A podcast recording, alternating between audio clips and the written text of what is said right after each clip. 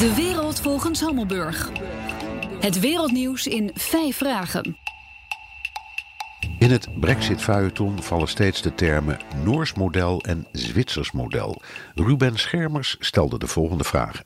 Vraag 1. Wat is het Noorse en Zwitserse model precies?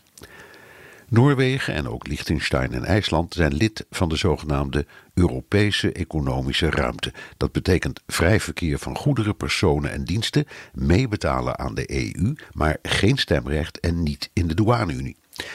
Zwitserland zit niet in de Europese economische ruimte, maar wel in Schengen. De toegang tot de EU-markt is geringer dan in het Noorse model.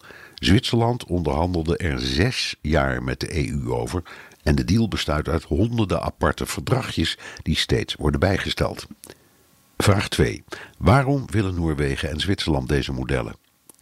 Omdat ze geen lid wilden worden van de Europese Unie. Zo simpel is het. In Noorwegen stemde de bevolking in enkele referenda tegen het lidmaatschap vooral om de eigen soevereiniteit te waarborgen.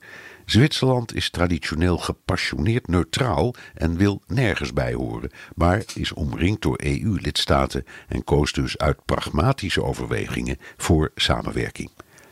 Vraag 3. Als het Verenigd Koninkrijk voor deze modellen gaat, is er dan nog steeds een open grens.